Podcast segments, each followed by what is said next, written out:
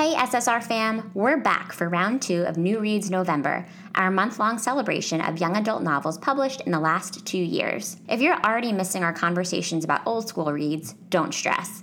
We'll be back in December with the throwbacks. In the meantime, though, I've gotta say, these new titles are really fun.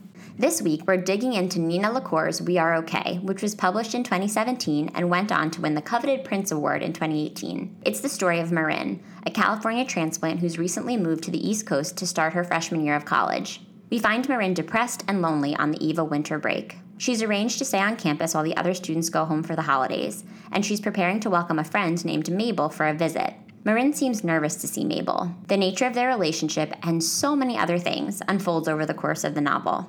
We learn that Marin lost her mother at an early age and that she grew up living with her Gramps. We learn that she and Gramps maintained a unique set of unspoken rules that created an unusual level of privacy in their otherwise loving home. We learn that Gramps has a mysterious pen pal named Birdie. Most sadly, we learn that Gramps has died recently, and though it takes most of the book to discover the circumstances surrounding his death, when we do discover them, it's pretty shocking. Today's guest is fellow book lover and podcaster Chiara Carida. Chiara has been a bookworm since she can remember. On one fateful day at LAX, her dad watched as she picked up a copy of Harry Potter and the Chamber of Secrets, and it set her on a lifelong path of loving books. Since then, she's devoured everything and anything, though thrillers are her absolute favorite. She recently raised her hand high in the air at the opportunity to co host a podcast with Jade, a fellow book lover who she's never met in real life. When she's not reading or busy planning future episodes of the Books and Booze podcast, you can find Chiara at the park with her sons, basking in the Australian sunshine, or enjoying a new Netflix show binge with her husband.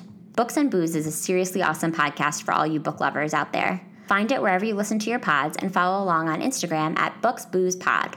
You can follow host Jade at boho underscore bookworm and Chiara, today's guest, at bookish.kiki. As always, these links will be available in the show notes for this week at www.ssrpodcast.com slash listen. Fun fact, if you listen closely, you're also going to hear Chiara's dog Dougie make a cameo on this episode. I know you won't be able to see him, but trust me when I tell you that he's really cute. Are you digging SSR? I'm so happy to hear it. Help me spread the word by sharing it with a friend and writing a quick review on iTunes. Those reviews help us in the podcast rankings, which in turn allows more people to find the show. Don't forget to follow us on Twitter and Instagram at SSR Pod and to look us up on Facebook at the SSR Podcast. It's time for week two of New Reads November. Let's go to the show.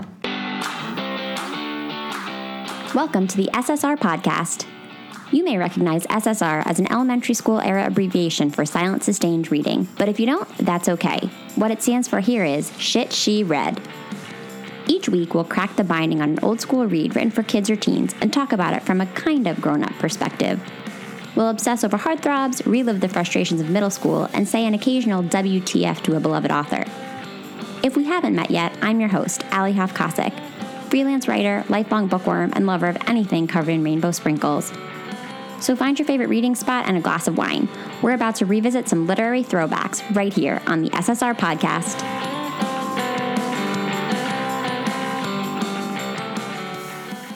Hi, Chiara. Thank you so much for joining us on SSR. Hi, Ali. It's great to be here. I'm so excited. You have the very unique distinction of being our very first international guest from outside oh, of the United States.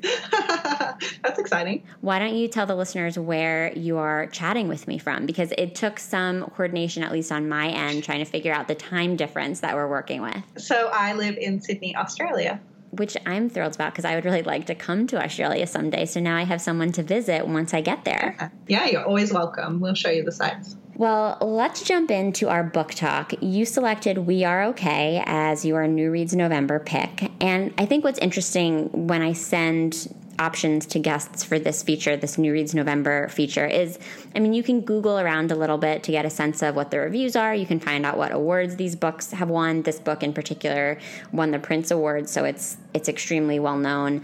But I think for the guests that are coming on for November, you're kind of just like hoping for the best and like picking a book of the four and hoping you enjoy it, right? Like what spoke to you about this book in particular and why did you choose it? So I did like have a check around. I have read some Nina LaCour before. Okay. Um, so I've read two of her books previously, Hold Still and Disenchantments. I don't read a lot of YA anymore, so that's why I kind of picked this one because I had read her before and I'm kind of aware of her writing style. Okay, I have not read her before, and now I feel like I have to go back and reread everything she's ever written, or go back and read everything she's ever written for the first time because she's a kick ass author. Yeah, she's really good. The way she has with words, it's fantastic. It has such a classic feel in the language and the construction of her story. It reminds me of so many of the middle grade and YA books that I read back when I was a young adult and a middle grade reader.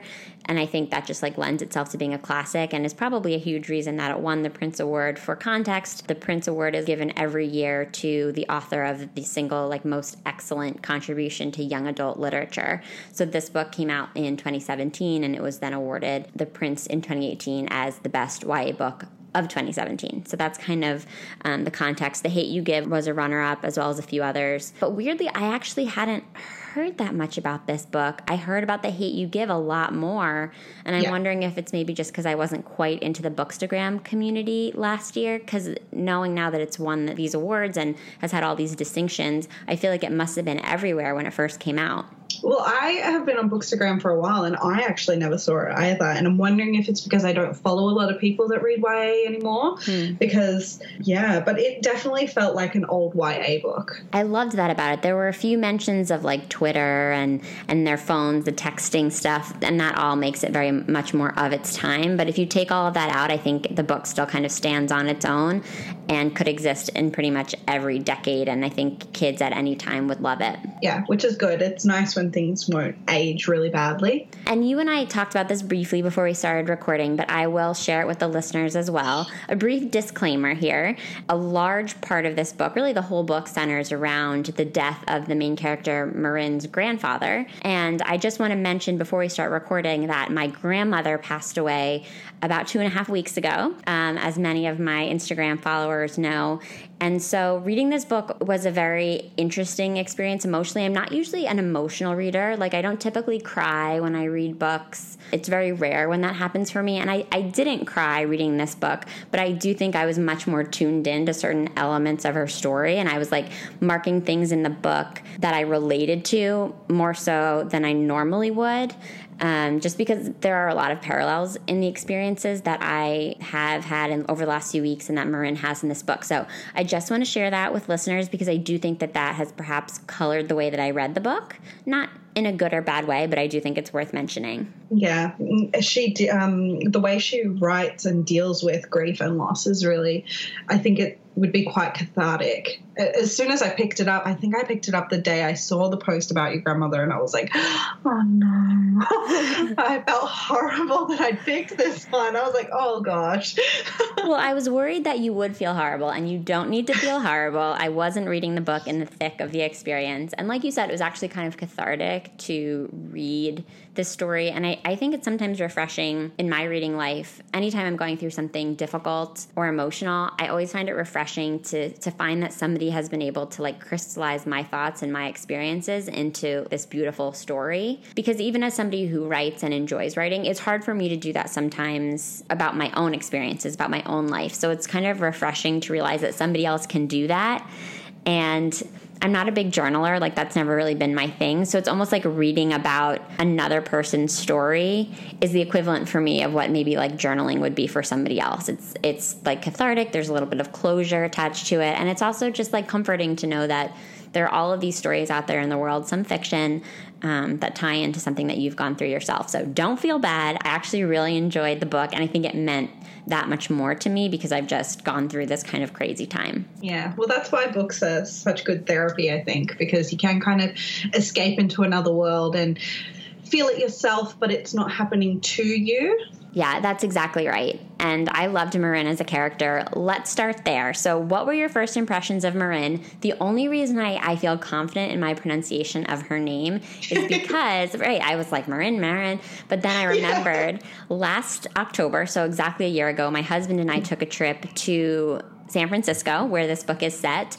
And we spent about half of our trip staying at an Airbnb in a much more like rural part of the Bay Area in Marin County. And when we first got there, I was calling it Marin to everybody. Yeah. And eventually I realized that I'd been pronouncing it wrong. So I will never forget that the county in San Francisco is Marin County, which is why I feel very confident in pronouncing the main character here's name as Marin. And what were your first impressions of Marin? Well, I think it's really funny that you said that because I I don't know if you know. So I know you knew I lived in Phoenix, but I also lived in San Francisco for a time, very close to Marin County. So when I saw it, I was like, oh, I wonder if it is like the county.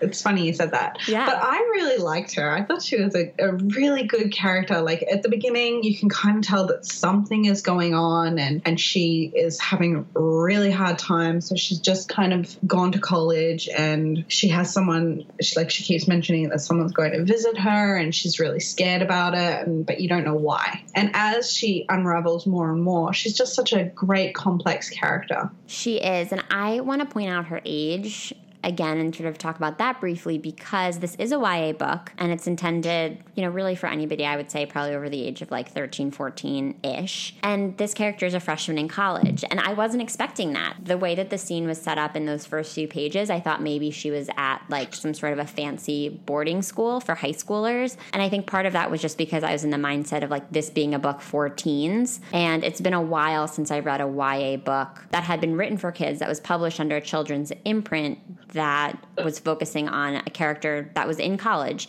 And also, I just think the way that this setting is set up, like it's hard to tell if it's sort of this like snooty Northeastern boarding school. and I can say that because I'm from the Northeast. Um, it was hard to say. And it, it just felt like almost this very rigid environment that reminded me a lot of the friends that I have who did go to boarding schools like that growing up. So I couldn't quite tell at first how old she was. no i agree it was um, interesting that she is in college being a ya book because usually they do they set it in high school or middle school Yeah, and a lot of the flashbacks that we get later in the book go back to the summer before, where she's still kind of toeing Yeah. that line between high school and college. Something else that I found interesting was, again, the setup for the college that she's at, which we find out later is located somewhere in New York State. Mm-hmm. It's so prim and proper, and like, like I said, it feels sort of rigid. And I love the fact that we find out later that Marin is actually from this almost like bohemian, like surfer family, and she was much more of a fish out of water than I realized in those first few chapters. Like the place that she's chosen to go for college is so vastly different from her home. why do you think she chose to go so different to what she is That's a good question. And I think it's especially a good question given the fact that she must have decided to go to this particular college before all of the stuff went down with her grandfather. Yeah. Like her grandfather died in August, like weeks before she was scheduled to go to college. So it's not as if she had this like roller coaster experience and decided that she needed to completely change her life and take off to the East Coast and like entirely upend her life. She seems to have made this decision months ago. I think maybe there's a part of her that feels like she is so tied to her mom, who is also gone, long gone, unfortunately. She died in a surfing accident when Marin was very young. And I wonder if there's a part of her that wants to like separate from that memory. It's like she can't go to the beach without running into somebody who knew her mom. And there's something comforting about that, but I'm sure it gets old too. Like you don't always want these like creepy middle aged surfer dudes giving you shells and being like, this looks like a shell your mom would like. So I wonder if that was part of it. I do wish that that had been explained a little bit more because that was clearly like a choice. And although her grandfather was able to fund the first year of her college, it doesn't seem like her going to this sort of like fancy private school was like a natural choice for her or her family. So it seems like there must have been something there. And I was just curious about that too. What do you think? I agree with you. I think um, she was struggling to find her own identity where she lived in California and she wanted to distance herself from that. But she was so close, well, she believed she was so close to her grandfather, and he's kind of the only family she had left. So for me, moving clear across the, the country, it's just a big move. And we don't really know of any close friends or, or other family members that live on the East Coast. At one point, Mabel, who is her best friend, and we find out kind of her former love interest as well, is referring to these like random people they went to high school with who have also also found their way to New York. And Marin is like, I'm not interested in hanging out with those people, which is something I think we all can relate to, where it's like you're kind of grasping at straws, trying to find yeah. anybody you know who's moved to wherever you live, and you realize like I actually don't like any of these people. Um, so I thought that was funny. But yeah, there's it's not like she has a cool aunt that lives in New York. We don't even know if she's ever been to New York before. Yeah, it's an it's an interesting move because, like, from your senior year to college, you do change so much, but it would be so scary, I think, especially to New York because it's such a big city. And where she was in California, I'm imagining it was quite a small town. It did like it had that, that small town feel. Yeah, it was like a beach town. She like knew her way around. She knew everyone. Everybody knew her. Everybody knew who her mom was. Everybody knew who her grandfather was. And I agree, but I do think it speaks to her character. Like she is really actually very brave, and maybe that's what the author was trying to show because so much of this book is about her kind of being at her like lowest point emotionally and not being able to show off the full range of her strength and all of her gumption.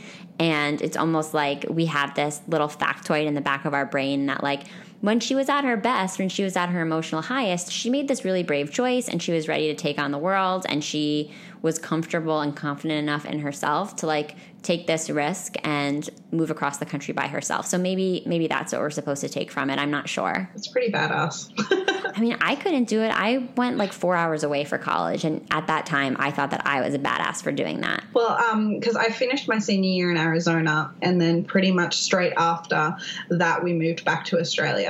It's such a big move, and uh, like most of my growing up was in the United States. So like to go back to Australia, where I like I didn't know anyone because I hadn't really done any schooling in Australia. It's very scary. It's very daunting, and I don't have any of the added baggage that she had, where like you know her grandfather had passed away and she was on the outers kind of with Mabel and all that sort of stuff. So I can't imagine how she did it. I can't imagine how she held her head above water. And she does it in like an even ballsier way than you would expect. Like she goes through this very traumatic situation, which we'll talk about, I'm sure, with her grandfather dying. She goes to the police station. She essentially like sneaks out the back door of the police station and is like, I can't deal with any of this.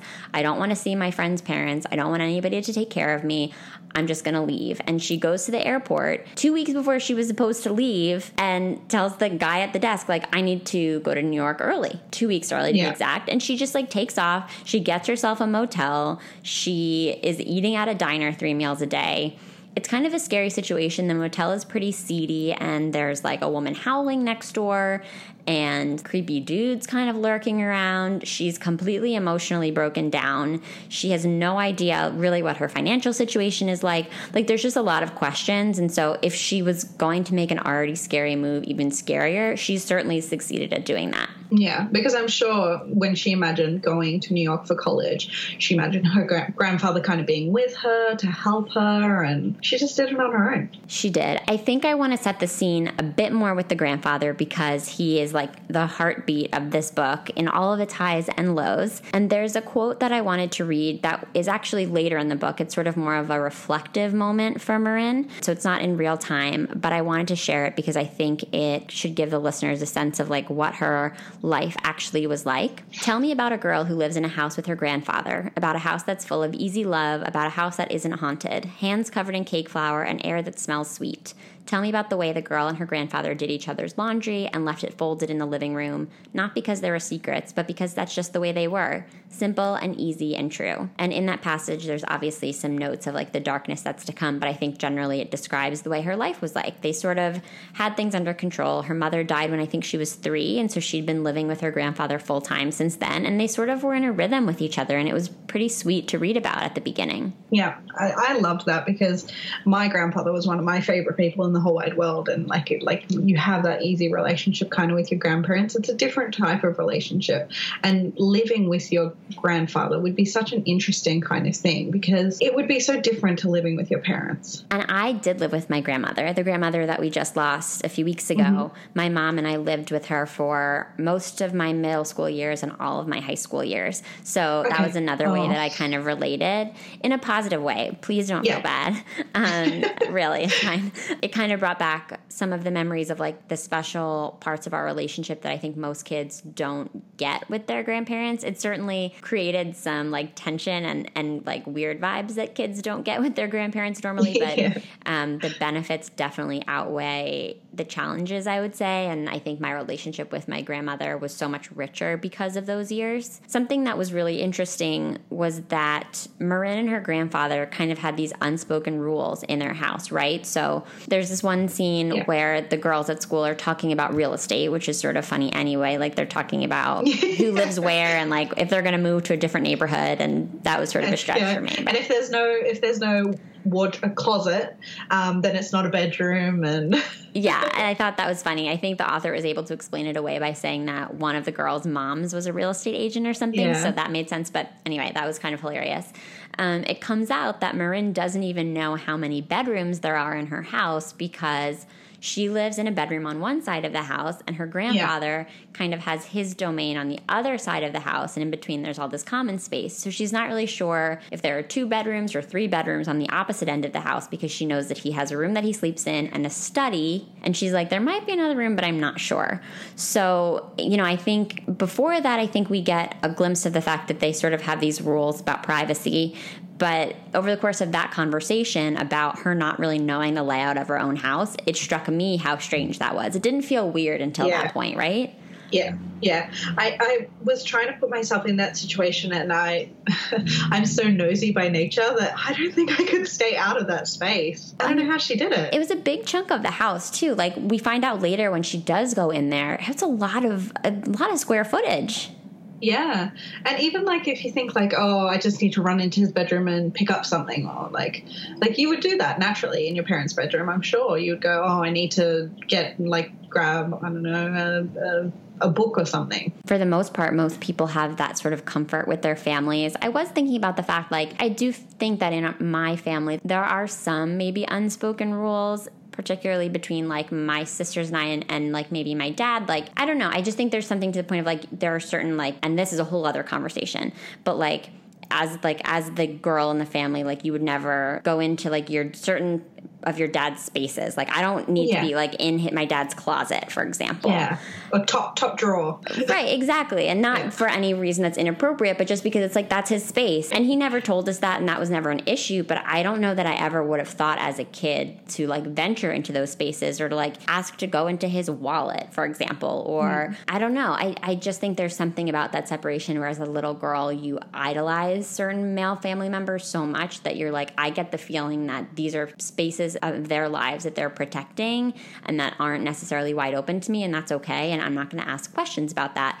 Also, because you you just trust those people so much. As a little girl, my dad walked on water to me, and he's still one of my mm-hmm. heroes. And I'm like, I don't need to be in all of your spaces. Like, we have a loving, great relationship. And so there's sort of these unspoken rules. By the same token, like, I'm sure there are parts of my bedroom growing up that he mostly, like, would have respected as, as long as I wasn't getting in trouble or anything. Like, I just think those spaces are sometimes sacred within families, maybe depending yeah. on everybody's personality. So I did understand that a little bit, but this was obviously an extreme situation and that there was a full half of her house that she had never been in, which just raises yeah. the stakes at the end of the book when she goes in there, which I don't know that I'm ready to talk about yet, but we'll get there. Yeah.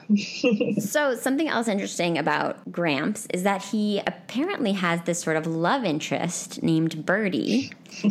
and uh, I think Chiara's laughs are sort of the indication of what's to come, and I sort of feel the same way. Um, but Birdie is this woman that he seems to be writing letters to constantly. Like, there's always letters coming in. She's mailing him things, and it's like very endearing. I, it made me yeah. really like Gramps a lot and he's always sitting in his half of the house writing letters to Birdie, and you're so interested as to why they haven't met up. She's sending him dresses and stuff like that, and you're kind of like, oh, okay, well, it's very serious then. Why haven't they met? Who is she? Where did they meet? And Marin, Marin seems to have a gut feeling that maybe she's younger than he is because mm. he's getting these dresses It look like they're for maybe a younger woman. I was also thinking, like, Gramps was potentially more of like a young grandfather because Marin's mom was really young. Yeah. I think she was about like 20 when Marin was born, which is relatively young. So if Marin's grandfather was also like on the younger side or even average when the mother was born. He was probably like, as grandfathers go, like fairly sprightly. So, yeah. um, you know, he certainly could have had like a fiery love life if he'd wanted to. Why not? Well, yeah, age doesn't matter really. Um, yeah, he was yeah. like an interesting guy. He was he was cool. He had I feel like he had a lot of interesting wisdom to offer. I loved the conversation about the coffee from the first few chapters. Do you remember that? yeah, I do. He was like, if you've spent, like, you shouldn't have to spend a certain amount on, like, more than this on coffee. Yeah, Marin and Mabel come home and they have $4 cups of coffee and mm-hmm. they bought it at a cafe called Trouble Coffee. And Gramps goes into this whole lecture about how like he and Mabel's parents pay so much money for the girls yeah. to go to like an upstanding Catholic school, and then they choose to go buy their coffee at a place called Trouble. And not only that, but they spend like way too much money on it. And that's such a grandparent thing. I loved that. I thought that was so well done. he like he loved baking and he's always baking for the girls and it just it made it feel like just such a beautiful home that he was trying to like foster for Marin. Yeah, and he has these friends that come over. It's sort of like yeah. an unconventional family that he's built for her, but it did feel like these like old guys that he invited over for poker once a week, like were her extended family. She was excited to see them. She joked around with them as if they were her uncles. And again, like this isn't necessarily a quote unquote normal family. That's a difficult word to use and one that I don't like to use, but it's not a family that looks like everyone else's but yeah. she's happy. And like you said, I think he's done everything he can to create warmth around her. That being said, he really does not want to talk to her about her mother, and that becomes really painful for her. It does go to show you that family is what you make it.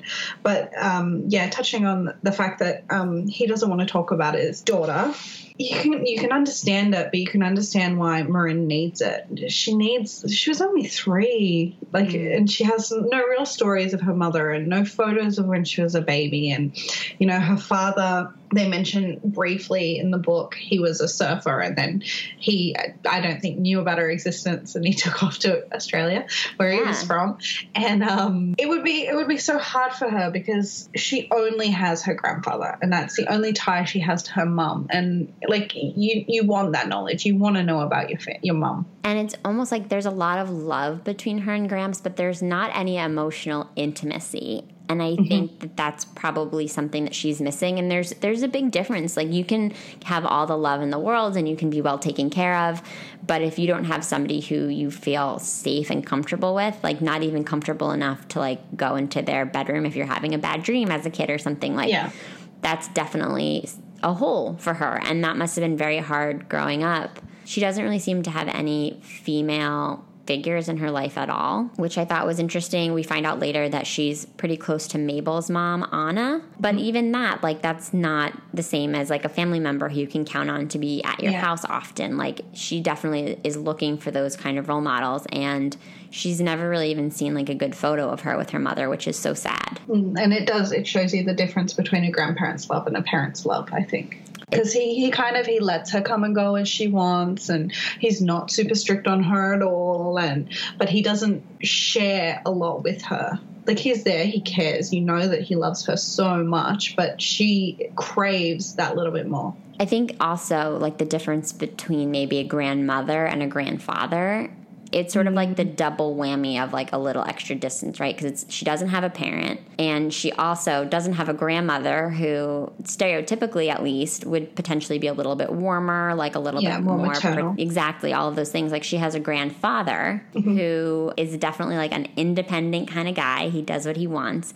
and so the author has kind of like designed this situation where she has like I mean he's an awesome grandfather it yeah. seems he's done so much for her and he seems cool and interesting and loving but it's he's still like a few steps emotionally removed and, yeah. and it's not enough. And it, it's weird because at the beginning of the book for me it felt like maybe it was. I was like she seems happy.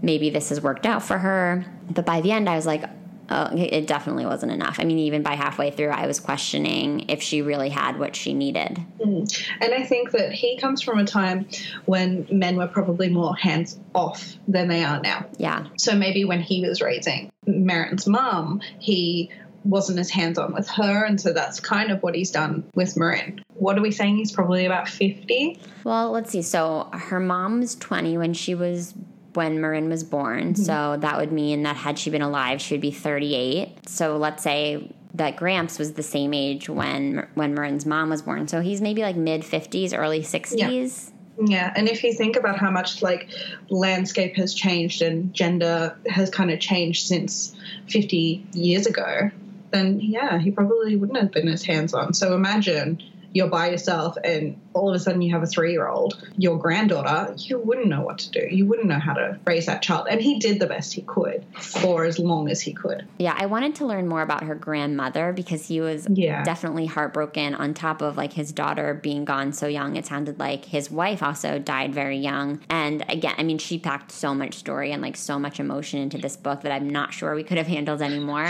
But I wish we had like a small window into what kind of a person his wife yeah. had been because I think it might have helped explain like maybe where the switch in his brain flipped yeah. to lead him where he ended up at the end of the book. Because that in itself is such a tragic life. You know, your your wife passed away quite young, and then your daughter passes oh. away very young. I can't imagine it's uh, you can't really blame him for no, yeah, sort of having to like hide. I think. I mean, I think a lot of the things that end up being revealed to Marin about his true nature, he's sort of like hiding from the world and and like hiding himself away. So like, let's talk about that because I've been hinting at it, and I think we just need to share with the listeners what's actually going on with Gramps and what the circumstances around his death really are. Let's see if I can make this long story very short.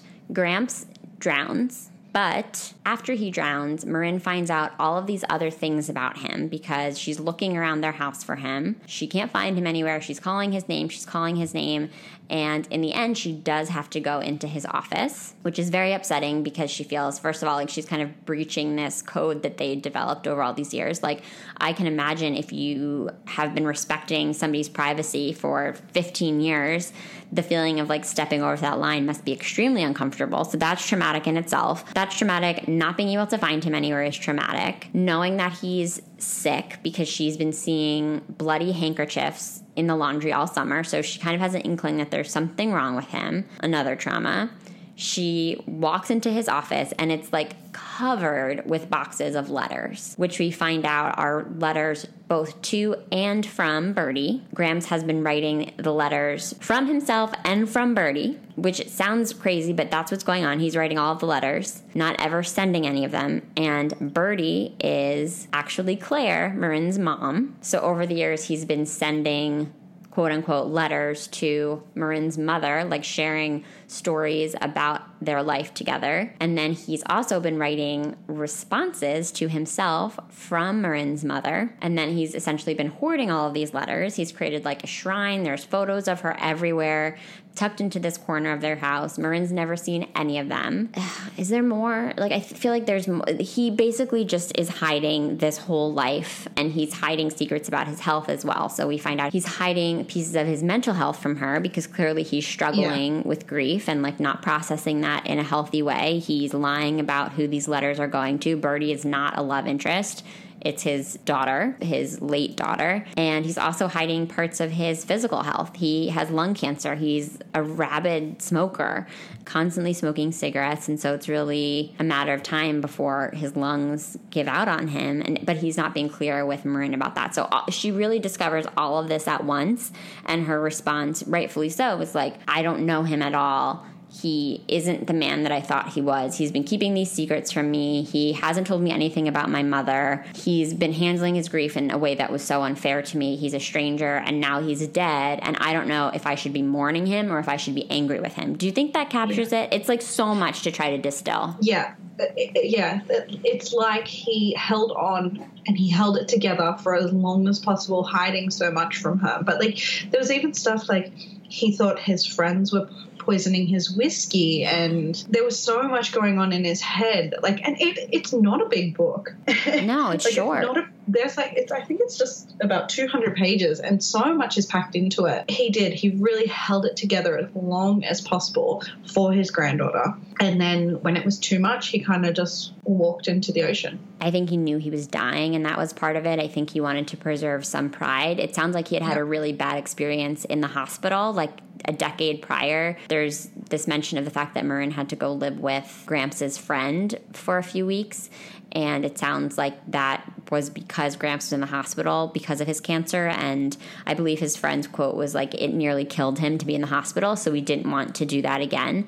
So my feeling was like maybe he sensed that his cancer was getting worse and he like didn't want to risk Marin worrying enough to send him back into the hospital. And so he was like, I'm just going to take this situation into my own hands and walk into the ocean. And that's obviously like aggravated by the fact that he was really struggling mentally and probably extremely overwhelmed. Like with everything he had going on in his head, I'm sure it felt like the world was closing in on him. And like you said, he tried to hold it together for so long and he just couldn't anymore. And um, it's sort of poetic how he does it. And he walks into the ocean that took away his his child as well. So it kind of comes full circle. The ocean is an interesting presence throughout the book, and it plays a big role in the, in the jacket of the book as well. I'll post a photo of it um, as part of the show notes and on my Instagram for SSR as well, so you can see it. But it's kind of this very like painterly image of the ocean and Marin like looking out over it. It's really like the being that has taken away so much of what she loves. I mean, even her father, yeah. if you think about it, like she doesn't know her father, but all that we know about him is that he's a surfer, and so he's kind of been taken by by the ocean as well, in a way. I liked how they kind of talked about um, the surfers' funerals mm. and what they do because, like, obviously, being in Australia, a lot of people surf here.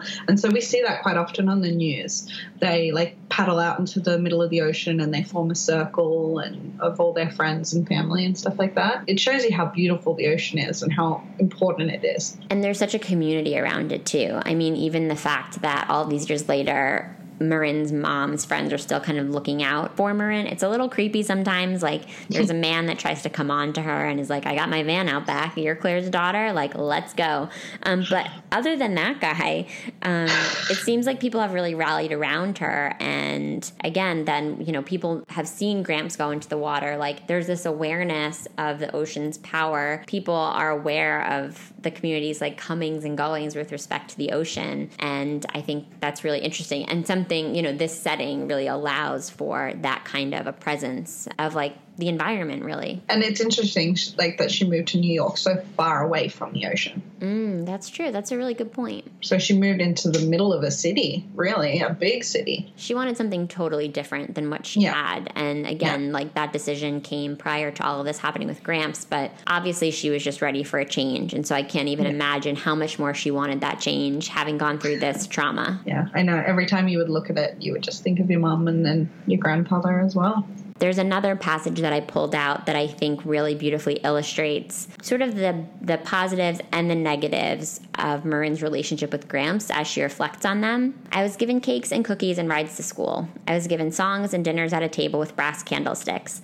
I was given a man with a sensitive heart and a devious sense of humor and enough skill at cards to win me a year of private college tuition, and room and board. And I took all of those good things and told myself they made us special. Told myself they meant we were a family the way Mabel and Anna and Javier were. Told myself that we weren't missing anything. We were masters of collusion, Gramps and I. In that, at least we were together. Mm. So beautifully written, first of all, and so heartbreaking. Yeah. And I would say, from my own personal experience, what I've been through over the last few weeks is certainly in no way similar in certain respects to Marin's grief. He has a lot of other things going on, and, and, she's discovered a lot of really upsetting, scarring things about him. And she's discovered that he's basically like a totally different person than she thought that he was. But I did relate to that passage, and I think a lot of people can. I think the interesting thing about losing a loved one and and grief in general is that you realize that the person that you're grieving is complicated. Like nobody's perfect. And so I think like the instinct of course when somebody dies is you think about all of the good things and all of the wonderful memories you have with them and certainly as a child living with a grandparent you think about all the ways that they took care of you and similarly like my grandmother drove me to school and made my birthday cakes and she was the one who was home with me having an afternoon snack every day when I got home from school. So like I remember all of those things and certainly she like did not scam me in the way that Marin's grandfather did. But I think like the next stage of grief is then you begin to like think about some of the things that were maybe like more challenging about that person that you lost. And and that's difficult. And you start to hear stories that maybe you aren't as fond of. And maybe you remember arguments or like differences of opinion. It just speaks to the fact that humans are very complicated. Grief is very complicated. And i think what's interesting too about marin's journey is like she sort of went through grief in the opposite direction. The first thing that she was aware of was all of the ways that he'd fucked up her life, all of the things that he'd lied about, all of the terrible things that he'd really put her through in terms of like forcing her to shove her grief about her mother under the carpet. And then she gets the good stuff. But like the good stuff becomes an afterthought to the bad stuff. And I think that's what differentiates this experience for her from like what a lot of people go through when they lose a loved one. No, you're exactly right because it was so confronting to her to know that everything he's kind of told her was a lie. And you know like i couldn't imagine finding out that my grandfather was writing these letters and i thought he was writing these letters to a woman that he was in love with but he was actually writing letters to my mom who he never talked about. And that was his way of dealing obviously with the loss. But he hid so much of himself from her when she needed that herself. Yeah, and he told her that he didn't have any photos of her and like told a lot of lies about sort of like the resources that he could provide Marin as part of working through her grief. And she finds out that all of that was BS too. Like he could have helped her more than he did. And I think 15 years of not knowing your mother must feel extremely painful. And so there's a part of her that I'm sure was immediately resentful about that piece of things. Did her reaction surprise you at all? Like the immediate sort of escape from the police station like did did everything that happened next make sense to you the fact that she then shut down from her friends like wasn't responding to texts did it all feel very real to you i think it was a good portrayal of how isolating depression can be mm because it's definitely what she's in in the beginning of the book. She's she doesn't want to go out. She doesn't want to do anything. She doesn't want to see people. She just kind of like at the beginning of the book, Mabel is coming to visit her, and we can talk more because Mabel's family is just fantastic. The best. Um, she's looking around and she's looking at her roommate's side of the room, and it's got pictures and quotes and all this sort of stuff. And she panics and she realizes that Mabel's going to see probably how lost she really has become this year by herself herself and how isolated she is. And so she goes and she kind of tries to make like a collage on a bulletin board. Yeah. Um, and then she's looking at it and she's like, all the paper looks the same. Like yeah. it just looks so fake because it is, obviously. I think she, like Nina LaCour, has done a great job in showing you how hard it is when you are in the throes of depression and how hard you want to go on and move on, but you can't, you're stuck that was such a good example of like showing and not telling as an author because I think like so many people remember having bulletin boards when they were in high school and college and like what that's a symbol of. So this whole description of the process of like trying to fake the bulletin board is such I don't know, it's such an affecting way to demonstrate Marin's headspace and what she was going through without just being like Marin was depressed, which she clearly was. And I think if we're talking about elements of YA that we didn't see in kinds of throwback books that we typically read for the podcast, this emphasis on mental health and on depression, like that's a huge piece of this book that we would not have gotten in a book 30, which 20, is, maybe even 10 years ago. I don't know. Yeah, which is a good sign of the times and how we are um, trying to end the stigma on mental health because it's it's not a weakness. No, so is, many people go through it. Yeah, and Marin's going through it. Her grandfather was obviously going through it. This isn't just like a single character, and I I appreciated that. Like it was the fact that like this is something that many people experience in different forms, and people work through it differently.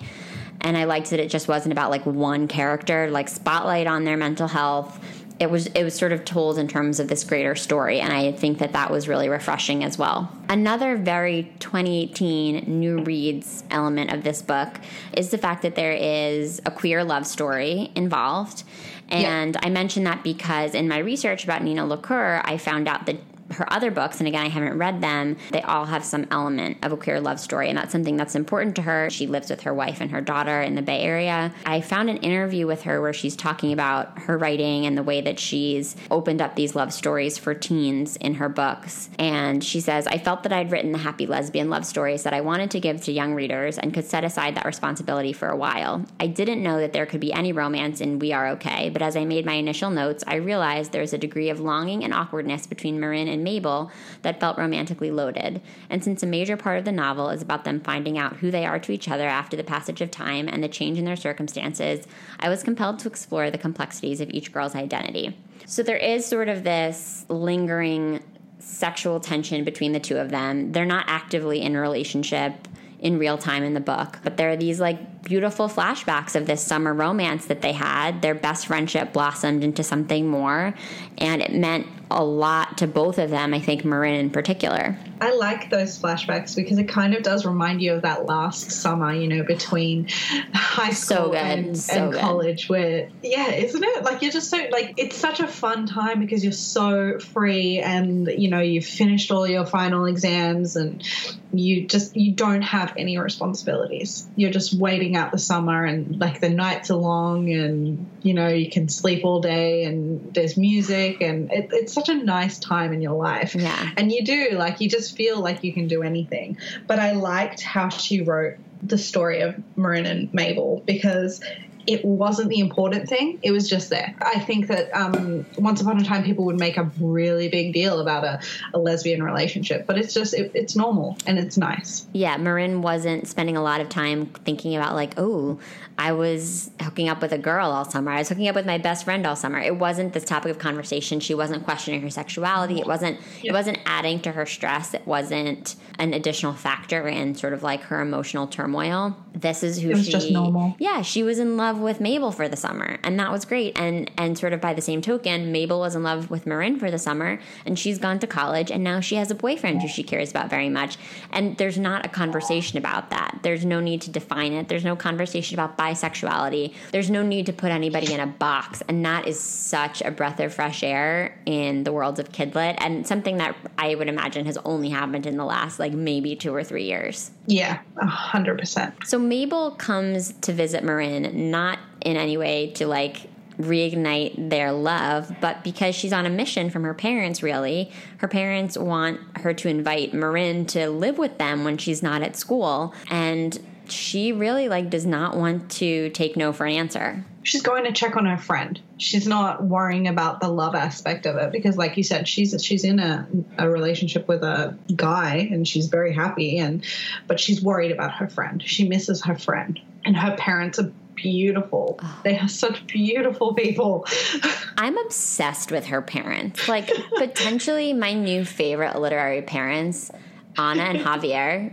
You rock. You are the bomb. Yeah they just pick up their whole life and because they say to her invite marin home for christmas we want to spend christmas with her we don't want her to be alone because obviously marin has nowhere to go and so she's organized with the school to stay by herself at the school over winter and it's freezing and it's snowing and the janitor is keeping an eye out for her and it's such a it's a sad strange situation. And it's christmas and christmas was we learned like this very special time for her and gramps and gramps like lost his mind over christmas trees and they had all these great traditions. So as if things aren't terrible enough she's like now smack in the middle of a season that really used to make them quite happy. Yeah christmas is so important for families. Like the holiday time is so important for families. That's when you are around your loved ones and that's probably when you feel lost the most Right. And she, I think, thought that she was doing the right thing by staying put. Like, I think at 18 years old, your mindset is like, okay, this is a problem that I've had to deal with. I am now on my own. This is the reality. I'm going to take a lot of pride in reestablishing myself, reestablishing my life, making my own routines, and I don't need anybody else. I think there's a temptation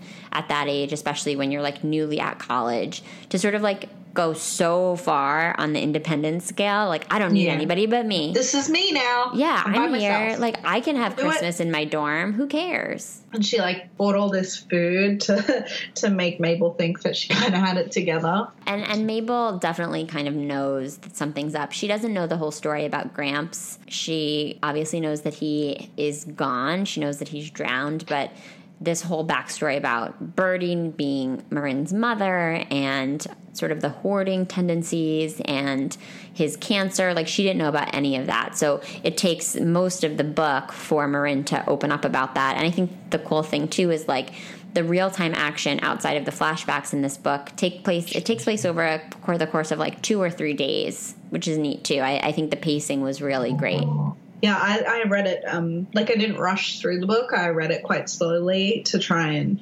experience it and take it all in because it is. It's a heavy book. It It's very heavy. That family is just beautiful. Like she needed someone like that.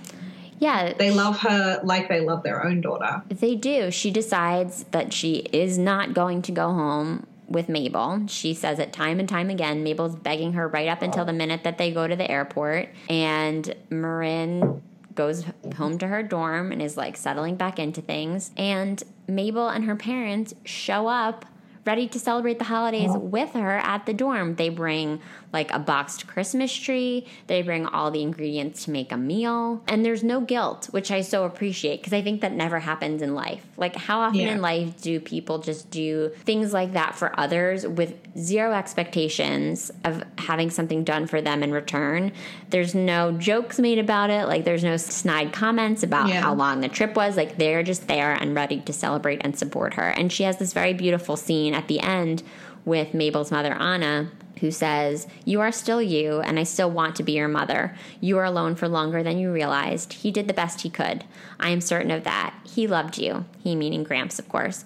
There is no question. But since that night when you called Javier and me for help, we have been waiting for a time to tell you that we want you in our family. We would have told you that morning, but you weren't ready. And she, I think, even said before that that like she sort of felt this pull to be Marin's mother years before any of this had even happened. Yeah, I think it was. She said it's when um, Mabel kind of first brought Marin over, and she could feel that she needed a mother. I want to know Anna's backstory because I feel like there's definitely something in her history that maybe like has pulled her to Marin, and it, that's this is why in some ways it's so hard to break down these books the way that that I do on this podcast. And I wonder if you have the same experience on your podcast. Like sometimes it's so hard to dive into the details of these books so intensely because I'm like I need more explanations, I need more information. Where are we going to get like the companion novel? And and sometimes when I have book talk with people in my like real life outside the podcast. I have readers that I know who are like, no, this is just how the book is. Like, you don't have to worry Yeah. about that. But I find myself just wanting to know more. Do you feel that Oh, way? yeah, yeah, yeah. It's funny you mentioned that because um, I did a buddy read of a book with a couple of girls, and we were talking about like we need to know more. There should be a prequel. We need to know more about this backstory, or Yeah. like yeah, because like I just feel like stories are not end. Like I don't want stories to end sometimes, and this is one of them. Like she does such a good job with all these characters that like y- you just want to know more. You find yourself craving. Like even Grandpa's backstory with um, Marin's grandmother. What happened there? Tell us more. And I just, I feel like authors rarely do things by accident. And I think even if sort of a supporting character's full history isn't written into a story, I think authors think about those things. So maybe she doesn't know everything that happened to Mabel's mom, but I think she maybe has thought about the fact that like maybe she went through something similar. I think there's something there. And Nina LaCour doesn't necessarily seem like a series or like a sequel writer, but I would not hate a companion novel or a prequel or something like that because there's just so much to this story. And like you said it's a pretty short book. I just think we need a little bit more info. I haven't read a book this short in such a long time that it was kind of nice. it's nice. Welcome back to the world of ya it can be very refreshing to breeze through some of these books although this was definitely not a breeze through. No. it was tough. Because of my crazy recording schedule i had to read it in an afternoon and it was like a lot. But i mm-hmm. also enjoy like i really felt like i got lost in the world. Now that i've been to san francisco. I love books that are written with san francisco as the setting. I think it's such a beautiful place to set Yeah. a book. And that's like one of my new favorite settings to read about. So i enjoyed that. And um, i just enjoyed this book. I am all for the Printz Award going to We Are Okay. I think it was amazing. I think there's so many important issues covered in this book, like we said, from grief to mental health to queer relationships. Like there's just so much here that it just wouldn't have happened a few years ago. What do you think is maybe like the best, most like modern part of this book? If we're looking at it from a New Reads November perspective, what do you think is sort of the most important piece of it that would not have existed if it were actually a throwback book? I don't think that they would have really touched on mental health at all, especially mm. mental health in young adults. Yeah. Because I'm trying to think back to any of the books that I read in in high school, and the only one I can kind of think that would come close is um, Sloppy Firsts. Love Sloppy First. Also, yeah. in case anybody's hearing any weird noises, I will just say because I can tell Chiara Field, this is her dog, right? He is. I'm looking at him. He is rolling around outside of your sliding glass door. It's really funny. I wouldn't normally comment on something like this, but just in case you hear it on the audio, I just have to mention he's super cute and really funny. yeah, he's an Australian bulldog, and he is just he does this all the time. He just rolls around. he's really he's he like, sounds like a cow. Yeah, he's he's lightening the mood though, which I appreciate. As we come to the end of this conversation, he's like, "We've had enough heavy talk here, people." Like, yeah, yeah, he's some comedic relief. He's really cute. Anyway, I hope you're glad that you chose this book book. Do you feel like it was a good experience to, especially since you don't read a lot of YA, like, do you feel like it was a good experience to try this one? Yeah, I really, really enjoyed it. Enjoy is the wrong word, maybe, because it's such a heavy topic, but I thought it was a great book. I loved getting back into Nina LaCour's writing style because I have read some of her books before. Enjoy is probably the wrong choice of words for this book because it is so heavy and it just feels so heavy to read. But she handled it in such a beautiful way. And at the end, you know that Marin is going to be taken care of. And she is going to be okay. And that's like the yeah. recurring theme throughout the book. There are a few points where people are asking her, Are you okay? I want you to be okay. Are you okay now? And then she has this beautiful moment with Mabel where they kind of make up and and she's like we are okay now. And then at the end of the book you get this feeling that she is going to be okay. And so the title is very fitting. I I actually hadn't read anything um, in terms of like a synopsis or a summary of the book before I read it. I just was jumping in. And so just looking at the title I really had no idea what it pointed to in terms of the plot. And it's such a perfect title for this book. I love it. It's so simple and straightforward. And it just like encompasses what this book is really about which is that like ultimately what we all want is to just be okay. It's not always happy. It's not always sunshine and butterflies life doesn't always feel exhilarating and fun. It's not always enjoyable, but this desire to be okay with ourselves and with the people around us and, and sort of like with our basic needs, that's something that everybody can strive for. And like most of the time, we are okay and we can get there with the right people around us and sort of like with the family we choose, which I think is also a very important element of this book. Like she creates a family first with Gramps, he's built this family around her with his friends, and she creates a family on her own later with Mabel's parents that feels right and okay for her. And it's very beautiful. I loved the ending. It really was tied up with a nice bow, but it didn't feel it didn't feel tacky. It didn't feel rushed. Yeah. It didn't feel hokey. Like it all made sense to me. So I, I appreciated the ending very much.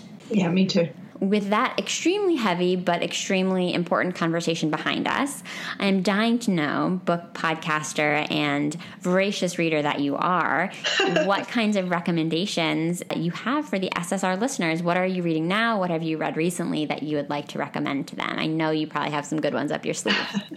Can I do two? Oh, of course. Okay. So, one I wanted to do is an Australian one because that is like a big theme on our podcast is trying to get, you know, Australian authors more well known. I love that. So, we read a book on our podcast. It was called Scrublands by Chris Hammer. Okay. Um, and we actually got to interview him on the podcast, and that was fantastic. It was a debut novel. It's um about this small bush town in Australia, and um, the beginning of the book starts with a priest, and it's Sunday, and he goes back into the church and then he comes out with um, a gun and he guns down some of his parishioners, but it's very um, pointed by who he picks. Hmm. Um, and then the whole story is just this journalist unraveling the why behind it. That sounds so, you know, so interesting. He's done it. You know, you know he's done it. You know who's done it, but you don't know why. Oh, that sounds really good. I don't often read thrillers or like mysteries, but that sounds like sort of the like journalist element. I think that I could really get into that. That sounds cool. Yeah.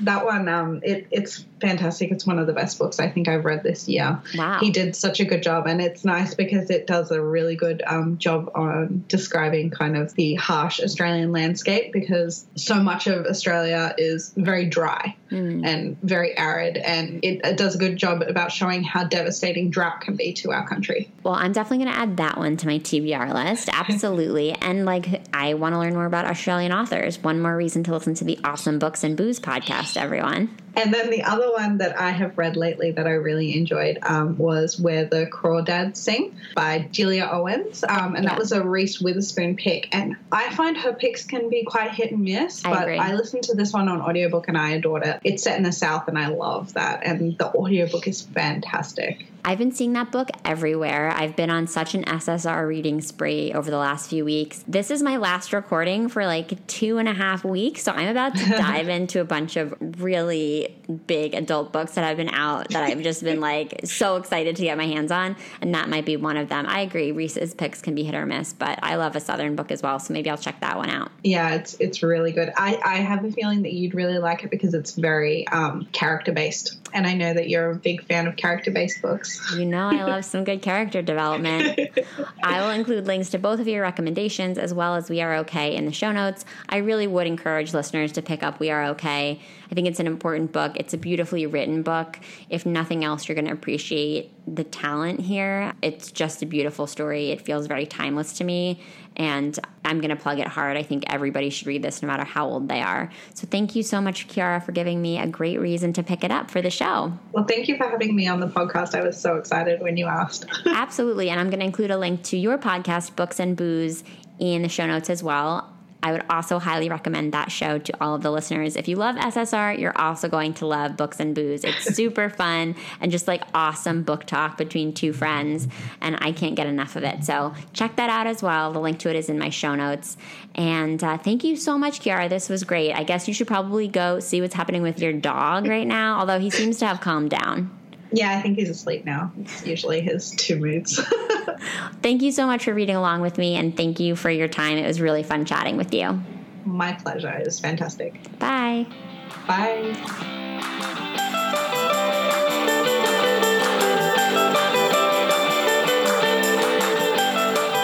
Thanks so much for listening to the SSR podcast. Check out our website at www.ssrpodcast.com for show notes and other information. And be sure to connect with us on social media for updates on upcoming episodes, behind the scenes inside scoop, and some good old fashioned book talk. Find us at SSR Pod on Instagram and Twitter, and search SSR Podcast on Facebook to join the group. To reach out directly, you can send me an email at hellossrpod at gmail.com. If you're loving the show, it would mean so much if you could subscribe, leave a five star review, and share your thoughts with a comment. And don't forget to tell your friends too. In the meantime, happy reading. I'll see you next time on the SSR Podcast.